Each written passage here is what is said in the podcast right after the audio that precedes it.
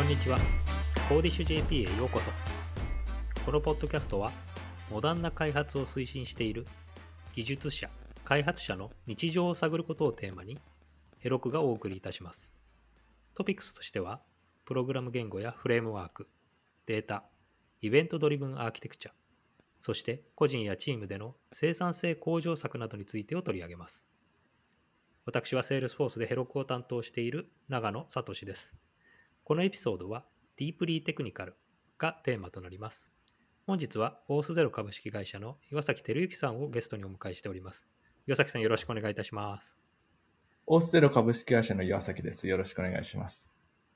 すいません、なんか突然、あの、ポッドキャストに出てねっていう感じで、あの、気軽にお願いしちゃったんですけど、ご開拓いただきましてありがとうございました。あもちろんです。ありがとうございます。お誘いいただきまして。岩崎さんと一番お初めにお会いしたのって、まだあれですよね、えっと、セールスフォースのパートナーさんでおは働かれた時だったと思うので、4年半ぐらい前ですかね。そうですね。はい。あの、 Appirio という会社で、えーまあ、当時、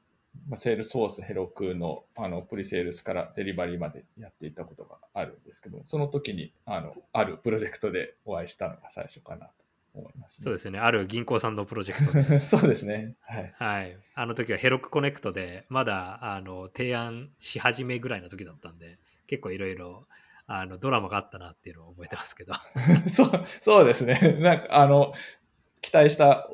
ところが動かないところとかがあって、まあでも無事、あの、まあ私が辞めた後ですけども、サービスにして、あの、まあすごいなというところで感じてますけどね。あありがとうございますえじゃあまああのそこも含めてちょっと自己紹介なんかいただきたいなと思うのでお願いしますそうですね。えっ、と、私、今の会社は、あの、今年の2月ぐらいに入ってですね、ソリューションエンジニアとして、えーまあ、オースゼロ株式会社は認証認可のサービスをしている会社なんですけども、そこのエンタープライズのお客様のプリセールスとして、あの、技術的な支援をさせていただいています。で、えっ、と、アピリオはもうそれこそ今から3社前ぐらいになるんですが、えっ、と、まあ、もともと私のバックグラウンドとしてはですね、あの、え製品開発をしておりまして、一番最初は、えロータス株式会社というところにいて、ロータスノースというグループウェアのあの製品開発をしていてですね、えーまあ、自分で会社やったりもして、だんだん、あの、まあ、プリセールスとかお客様に会う仕事が増えてきて、えー今の会社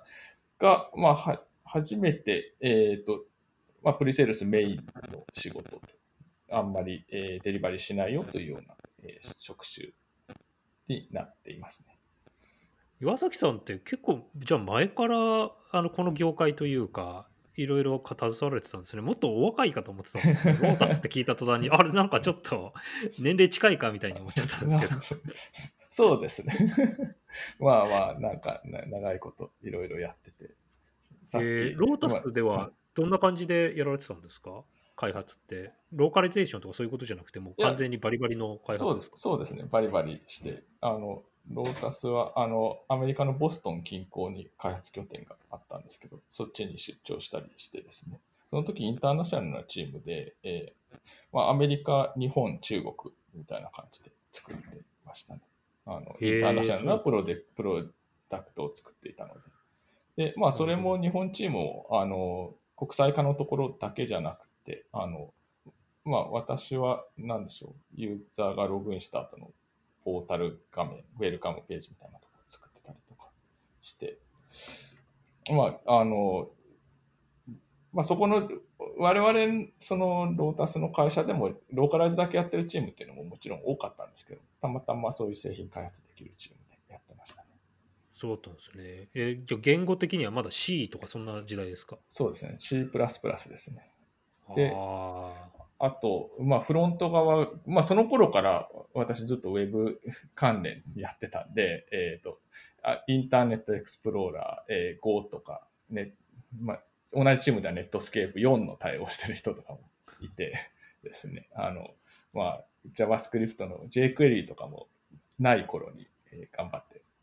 作っていたような感じですかね。そうですか。じゃあまだ2000年とかそんなぐらいの話ですか、そうですね。98年ぐらいから、えー、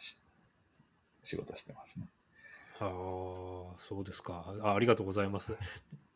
今、あの、オースゼロっていうところで、まあ、プリセールスエンジニアということだと思うんですけども、はい、実際にオースゼロを、あの、なんていうんですかね、お知りになったというか、あの、話として面白いなと思い出したって、なんかこう、リクルーターの紹介とかそういう感じですか？そうですね。あの、まあ、オースゼロ自体はもともとサービスとしてはあの知っていたんですけども、あの、まあ、えー、前の会社がですね、えっ、ー、と、まあちょっと、それも外資系の会社だったんですけども、事業としてうまくいかなくなってしまうみたいなところがあってですね。で、その、その中でですね、あの、まあ、次どこの会社行こうかなっていうところで、えー、まあ、オスゼロに声をかけさせてもらったというところですね。なるほど。まあ、あの今日のメインテーマとしては、まあ、オスゼロがこう仕事をしているというか、まあ、ビジネスを展開しているいわゆるその認証というところだとかあとクラウドで、えー、そういったところを解決するようなソリューションを出しているお話をしようかなと思ってたんですけど実際最近あのやっぱり認証っていろいろな局面でこう話題に上がりやすいのかなというふうに思っていて特にあのまあ去年から今年にかけていろいろこう情報漏洩だとか認証のところで、えっと、多要素認証ができなかったりだとかっていうことで問題になったようなケースもあったと思うんですけど今あの岩崎さんがお客さんとお話をされている中でやっぱりこう認証っていうのは注目を浴びてるなというふうに思われますか？そうですね。あのまあいろんなお客様とお話しさせていただいていてですねやっぱり今まであのまあ、別の会社のソリューションを使ってるお客様からもお話しいただくことあるんですけど、あの、今までは自社でやっていたんだけども、ちょっと、あの、これから自社でやり続けることが、あの、まあ、リスクになると。なので、えー、まあ、オースゼロを検討しているんだよというようなお客様が結構いらっしゃいます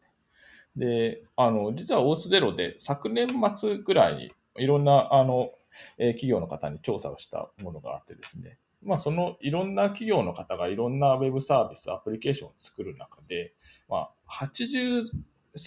8割ぐらいの人が、まあ、認証のあの仕組みを伴うようなサービスを作ってらっしゃるんですけど、まだその弊社のような、えー、認証システム外部のものを使ってるのが6割弱、58%ぐらいなんですよね。なので、まあ、まだまだこれからですね、えー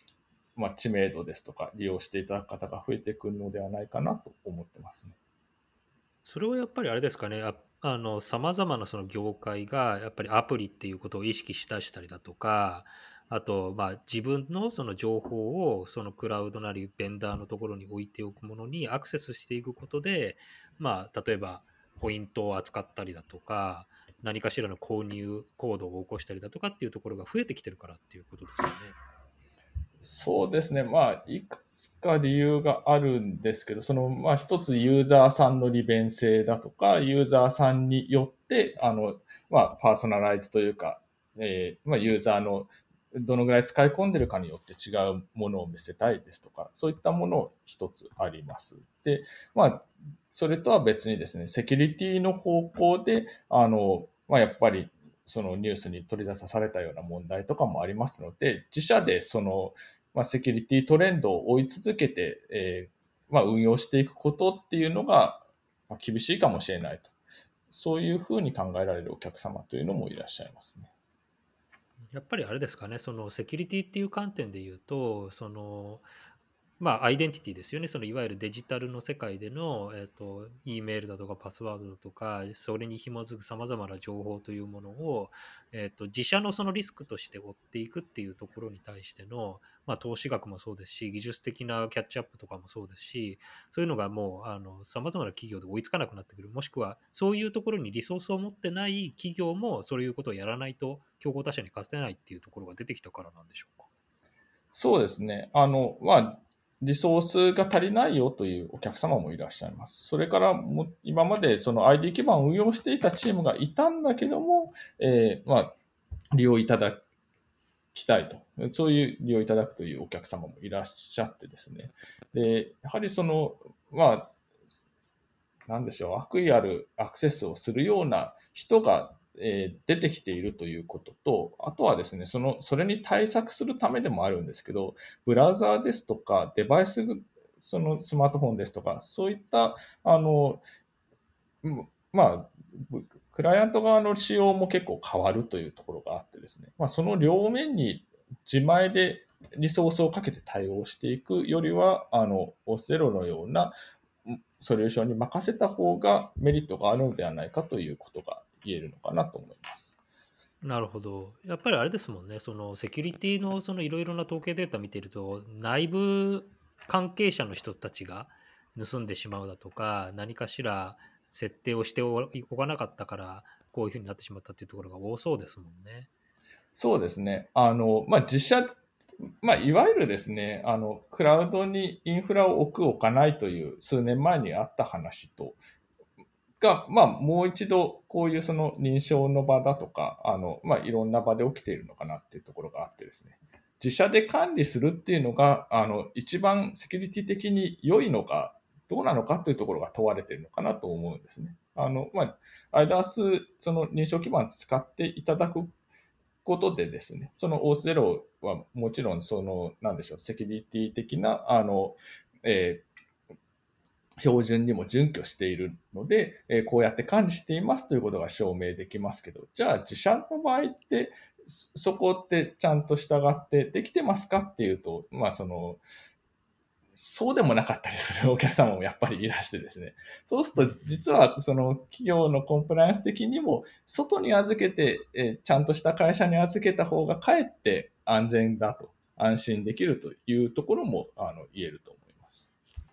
ま。あ、自社に抱えることで、えーと、リスクも抱えているし、さまざまなキャッチアップ等が必要になるよっていうところが、まあ、他のソリューションを使うなり、他のクラウドサービスを使っても、あのもしくはそちらを使った方が良くなってきてるっていうのをさまざまな企業さんが分かり出してきたもしくは理解しだしてきたっていうことなんですかね。そうですねあのまあクラウドプラットフォームを使うことによってあの、まあ、インフラのエンジニアとかがまあ、もっと良いインフラを作ることに時間を使いますよというのと似たような形でですね、この認証の部分に関しても自社の開発者を当てて頑張って対応していくよりも、あの、まあ、オースゼロのようなところに任せていただいて、その開発リソースでですね、あの、まあ、オースゼロの設定をもっと頑張っていただくですとか、あるいはその、えー、サービスのメインとなるような一押しの機能のところをもっと開発リソースかけて作り込んでいくと。そういったことにメリットがあるぞと感じてくださる方が増えてきているのかなと思いますね。うんうんうんまあ、このクラウドっていうことになってくると、やっぱりそのインテグレーション、つまりさまざ、まなあのアプリケーションなりサービスなりが認証サービスと連携していくっていうところが重要になるかなというふうに思うんですけど、今そういうところでのその標準化っていうのも結構進んでたりするんでしょうか？そうですね。あの、まあ、えー、認証部分の標準化としてはですね、まあ、結構、もの自体は昔からあってですね、あの、サムルと言われるようなもの、あの、まあ、セールスソースでもあのサポートしてますけど、エンタープライズで、あの、まあ、認証連携するときに使うようなプロトコルですとか、あと、あの、OO2 ですとか、OpenID コネクトとか、まあ、いろいろあります。で、あの、いろいろあるんですが、意外とですね、方言があったりですとか、その、まあ、標準でこういう引数があるよと言われているものの一部サポートしていないようなサービスがあったりですとか、あの、結構、その、実際に、じゃあ標準プロトコルあるから、あの、ライブラリを使えば簡単につながるよとはいかないような場合が多くてですね。あの、まあ、そういうこともあって、認証自分で、まあ私自身も昔自分で作ったこともあるんですけども、やってみると案外苦労するというところもあるかなと思います。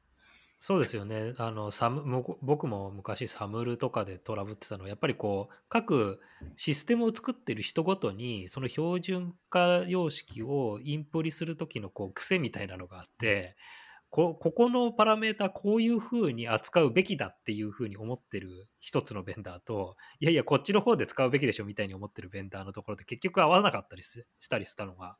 あの印象的だったなと思うんですがそういうところってなんかあのなんていうんですかね、解決策みたいなものだとか、あの新しいプロトコルを使うことによってこういうふうに良くなったよみたいなところってあったりしますか？そうですね。あの、まあ、結構その、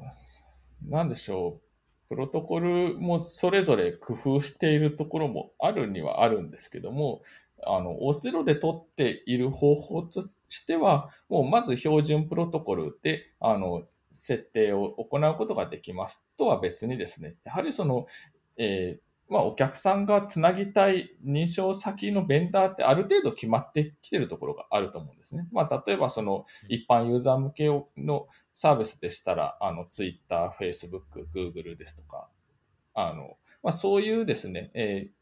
人気のあるようなサービスについてはもう設定画面でですね、簡単に接続できるよと。そうするとですね、その、まあ、えー、細かい、その、なんでしょう、設定の違いの部分ですとか、あるいは取ってくるデータが少し違うみたいなところは、オースゼロの責任で吸収してつながるようにしますよというようなあのアプローチを取っています。うんなるほどね。まあそうですよね。各そのシステムごとに、えーと、開発者の方たちがそこをキャッチアップしていくっていうことは必要なくて、まあ、OS0 みたいなクラウドサービス使っちゃうことによって、もう例えば LINE と連携するとか Twitter と連携するっていうところだけオンにしておけば、後のそのバージョンアップだとか、やり方が変わった時のキャッチアップだとかっていうことはあまり気にしてなくてもいいっていうことですもんね。そうですね。あの、もうおっしゃる通りですね。あの、まあ、例えば LINE ですとか、一旦、あの、作り込んだとしてもですね、LINE 側の事情で、えー、ちょっとつなぎ方、仕様が変わりますよというような場合っていうのは、やはり起きるんですよね。で、だけども、その O0 みたいなところで、そこの仕様変わったところのキャッチアップは面倒見ますよとやることによってですね、あの、まあ、お客様側の対応が最小限で済むというところは大きなメリットと言えると思います。なるほど、なるほど。まあ、B2C の世界では特にそういうところはすごく重要なのかなというふうに思うんですけど、B2B の世界、まあ、例えばアクティブディレクトリーの連携だとか、まあ、昔のチボリみたいな、そういうあの社内で使っている認証システムとの連携みたいなところだと、やっぱりこうかなりのカスタマイズとか、あのその企業に合わせたインプリみたいなものがあるのかなというふうに思うんですけど、そういうところにもクラウドでのこの認証基盤みたいなものが入ってったりしてるんでしょうか？そうですね。あの、OS0 では、あの、B2C、B2B、どちらも対応していまして、まあ、B2B でも、その、えっ、ー、と、まあ、他の会社向けの、あの、えー、企業間の、えー、サービスと、あと、まあ、社員向けの B2E とか呼ばれるようなサービスというのもあの分けられると思うんですね。で、まあ、どちらも対応しているんですが、特にその企業間でのサービスということになりますと、その、まあ、 Active Directory に対応しする必要があるですとか、うちの会社の裏側セールスフォースとつないでますよですとか、あるいは、あの、まあ、 Active Directory だけど、Azure 上の Azure AD と呼ばれるディレクトリとつないでますよとか、まあ、やっぱりその新しいお客さんが増えるごとに要件っていうのがあって、そこが満たせば契約しますよ、みたいな時にですね、あの、いかに迅速に対応できるかっていうのが結構ビジネス上も重要になってくるかと思うんですけども、その、まあ、オーセロのご利用いただいていればですね、えー、まあ、そういう主要なエンタープライズディレクトリーにも対応していますし、それ以外のちょっとこのお客さんはセキュリティ厳しいんで、こういう仕組みにしてください。対応素認証したいですよですとか、えー、こういうことしたいですよという時にも迅速に対応できるというところが B2B で使う場合の、え、強みになるのかなと思いますね。なるほど、なるほど。そうでしょうね。まあ、あの、いわゆるパラダイムシフトというか、昔の EDI の世界とか、 VAN の世界みたいなところから、もうすでに、あの、様々なパートナー間での、えー、業務というものが、セールスフォースしかり、他の、まあ、なんですかね、クラウドサービス上で行われているのであれば、そこの認証ディレクトリーとかに採用してあげることによって、もっと柔軟にあのエンタープライズアプリケーションっていうのを作ることができるよっていうのも、まあ、メッセージとしては、かなり日本のお客さんも大企業から中堅とか、まあ、あの中小企業までいろいろ使われているようになっていくっていうことなんでしょうね。そうですね。あの、まあ、いかに、まあ、その、なんでしょう。自社のコアに対してリソースをかけていくけども、他の部分っていうのは信頼できる第三者のベンダーに任せられるかっていうところだと思うんですね。あの、まあ、ヘロクなんかもそうだと思うんですけども、もう、あの、えー、まあ、カスタムアプリケーションを作りますよと。で、作るところはお客さん頑張ってやってください。だけども、それを、あの、実際デプロイするですとか、あの、まあ、そのサーバーの重りっていうところはもうヘロクにお任せくださいっていうことをされてると思うんですけど、あの、まあ、そういうことがですね、今後そのアプリケーションのさまざまな部分、まあ、うちは認証をやってますけども、あの、この部分に関しては、じゃあこの s a ス s を使いましょう。あの部分に関しては、あっちの s a ス s を使いましょうということが、あの、どんどん進んでいくのではないかなと思います。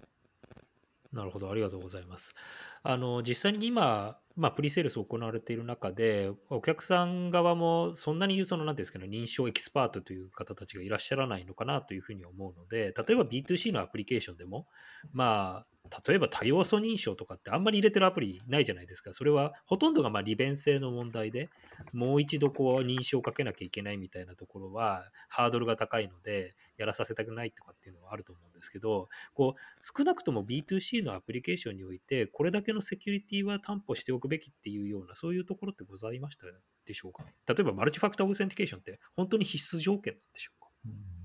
そうですね。それはまあサービスの内容にもよると思うんですよね。あの、まあどちらかというと B2B の方があの多要素認証は求められるケースが多いのかなと思います。じゃあ、え B2C の場合はどうなのかっていうと、その、やっぱりインターネット上にサービス自体が出ているので、じゃあ、あの、なんでしょう、リスト型攻撃みたいな、あの、一括のアクセスがえー、例えば外国から来ました、ある、えー、データセンターのサーバーから来ましたって言った時に検出できるのかですとか、あるいはそのパスワードを、あまりに簡単なパスワードを設定してしまったら、じゃあそれをもうちょっと、えー、まあ、数字混ぜてくださいですとか、記号混ぜてくださいとか、そういうことができますかですとか、あの、まあ、それもサービスの内容次第だとは思うんですけど、個人情報をどこまで入れるですとか、あの課金関係どうなってますかというところがあるとは思うんですけど、まあ、それに応じた設定ができるかどうかっていうところなのかなと思います。で、おっしゃっていた通り、やっぱりその、セキュリティを高めようとすればするほど、ユーザーさんの使い勝手的には悪くなってしまうっていうのが普通だと思うんですよね。で、まあ、そこのバランスって結構難しくて、で、そうですね。まあ、最近、あの、話に出ていって、まあ、我々でも、えー、実装予定なものが Web オースンと言われる、あの、まあ、生体認証ですね。最近パソコンでも指紋で、あの、えー、指紋検出できるようなデバイスついてるものが増えてると思うんですけど、あの、まあ、スマホとかでももちろんありますけど、そういうものを使って認証すると。そうするともうパスワードを入れる手間もいらなくなるから、まあ、一ついいですよねと。かつ、あの、まあ、生体認証というところでのセキュリティも確保できるというところですので、まあ、もしかするとそっちの方向に行くのかなということ、それからその多要素認証に関しても、えー、まあ、ログインするたんびに求めるっていうのは、やっぱり面倒だなっていうところなので、あの特定の処理をしたときですね、例えば、えー、まあ、個人情報が出てくるようなページを見ましたですとか、あのクレジットカード情報をチェックしようとしたときに多要素認証を求められますですとか、あのまあ、新しいデバイスからのアクセスのときに多要素認証を求める。そういうですね、あのまあ、本当に怪しいぞというところに対して、ちょっと、え、ユーザーさんに、え、作業してもらうというようなあの形になっていくのかなと思います。なるほど。その、例えば標準化プロトコルなりに対応していると、生体認証で、例えば、まあ、iPhone を使ってるユーザーさんであれば、本来だったらば Apple が用意した SDK を読んで、Apple のクラウドの上にあるその認証の情報と連携するっていうアプリを作るっていうことが必須なんだけれども、それに対応してあげれば、Apple の iPhone は使ってもいいけれども、特に Apple に情報を渡さなくても、そこでアプリケーションとして動くようなものを作って配布することができるっていうことですかね。えー、っとですね、まあ iPhone なんかで言いますと、その、えクライアント側で認証されているのかなとも思うんですけども、その Apple に関してはやはりそのアプリで、えーまあ、App Store がありますので、この基準を満たしているアプリだけが App Store に載せられるよというものもあるんですね。なので、うん、えー、まあ、従わなければならない部分っていうのはあります。で、あの、まあ、そこにですね、じゃあ、まあ、その仕様も変わっていくっていう中で、えー、どう対応していくのかっていうのを逆にですね、その OS0 とかを利用していただくと、まあ、こちら側で可能な部分は対応しますし、無理な部分はアナウンスしますよと。まあ、そうでない場合は、自前で頑張ってくださいねというところになるので、まあ、そこの違いっていうのも出てくるのかなと思いますね。ああそうですね。ちょっとアップルだと、あの、例としてあんまりよろしくなかったかもしれないですね。まあ、生体認証デバイスっていうのは他の OS だとか他のいろいろなメーカーでも対応しているので、うんうん、まあ、そこに標準化が乗ってくると、いろいろなデバイスが出てきたときにそれに乗っておけば、このアプリ使えるようになるよっていうことが言いやすいっていうことですか？あそうですね。それはあると思いますね。なるほど、なるほど。ありがとうございます。はい。えっと、認証のこの、なんていうんですかね、クラウド化、サービス化っていうのは、やっぱりトレンドとしてかなり今、あの流行ってきてるのかなっていう印象はあるんですけど、日本のその、なんていうんですかね、この業界はまだまだそこをやり始めぐらいの状況なのかなと思うんですが、実際にこれからその、あの、IDARS と呼ばれるものっていうのは、こう、どのくらいの状況で増えていくというふうに思いですか？そうですね。あの、まあ、おっしゃる通り、まだまだこれからなんですけども、あの、まあ、オーセロジャパンもですね、あの、前半期は、あの、これ過去最高のおかげさまで、えー、まあ、業績となっているというような状況もあってですね。で、あと、ちょっと日本のお客様はやはり他社さんが入れていらっしゃる事例があると、じゃあうちもやってみようかなってなるっていうところがあると思うので、で、あの、まあ、オセロとしてもですね、導入事例の方を紹介させていただくと、それを見て、えー、問い合わせいただくというようなことも、あの、かなり増えているので、まあ、その、えー、当たり前になっていくプロセス、皆さんが見て、あ、これやっていいんだな、ですとか、あ、ここの会社もやってるな、というのが増えていくとですね、日本の企業、やはりあ、これで行くべきだとなって、まあ、パラダイムシフトといいますか、結構マインドが変わってきてですね、バッと広がるという可能性が大きくなってくるのかなと思っています。はい、あの特に御社なんか最近あのウェビナーとかでいろいろこうお話しされてるのかなというふうに思うので、まあ、これから多分この iDARS っていうのはどんどんこうあの企業さんだとかあとはまあなんですか個人でも使えるようなものとして、あのどんどん使えるようになっていくのかなとは思うので、結構期待していますね。ありがとうございます。そうですね。あの、私もちょくちょくウェビナーでお話ししているんですけども、本当に個人の方も、うちもあのフリープランがもちろんありますので、個人の方こそ、まずは、あの、やりたいアイディアに、あの、まあ、フォーカスしてもらってですね、こういうサービスを、あの、いろいろ活用していただくのが良いかなと思いますね。はい、どうもありがとうございました。今日はいろいろあの認証について教えていただいてありがとうございました。えー、ゲストは岩崎照之さんでした。どうもありがとうございます。ありがとうございました。コーディッシュ JP ポッドキャストのエピソードをお聞きいただきありがとうございました。コーディッシュ JP はエロクの日本チームがお送りしています。エロクは Salesforce に所属し開発者に愛され続ける PaaS 製品です。より詳しいことは jp.elop.com にアクセスしてみてください。